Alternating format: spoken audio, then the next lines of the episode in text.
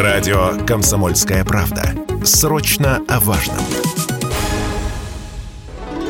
Четыре года назад, в последний допандемийный год, Россия вошла в топ-10 самых популярных у китайских путешественников направлений. Потом Несколько лет ковида и строгих ограничений, и лишь в феврале этого года Китай к себе стал туристов пускать и своим гражданам открыл границы на выезд. Первую группу путешественников, 33 человека из Гуанчжоу, один из российских туроператоров принял в конце февраля. Китайских туристов российскому турбизнесу не хватало, сказал радио «Комсомольская правда» президент Ассоциации внутреннего и въездного туризма России Владимир Шаров до полутора миллионов к нам гостей из Китая въезжали. Поэтому отсутствие взаимных потоков, конечно, отрицательно сказывалось и на внутреннем въездном, и на выездном рынке.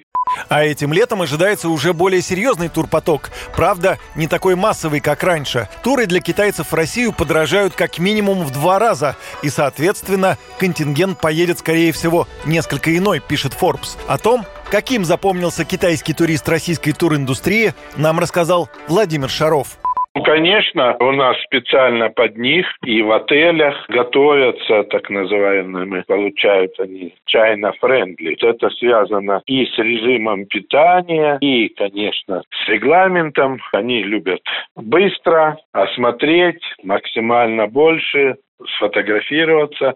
Шопинг для них играет не последнюю роль. И то, что они любят, когда их принимают их же фирмы и обслуживают их же, скажем, представители. Нам сейчас самое главное разогнать этот поток, чтобы люди поехали. Хороший, благодарный, интересный клиент, потребитель гость.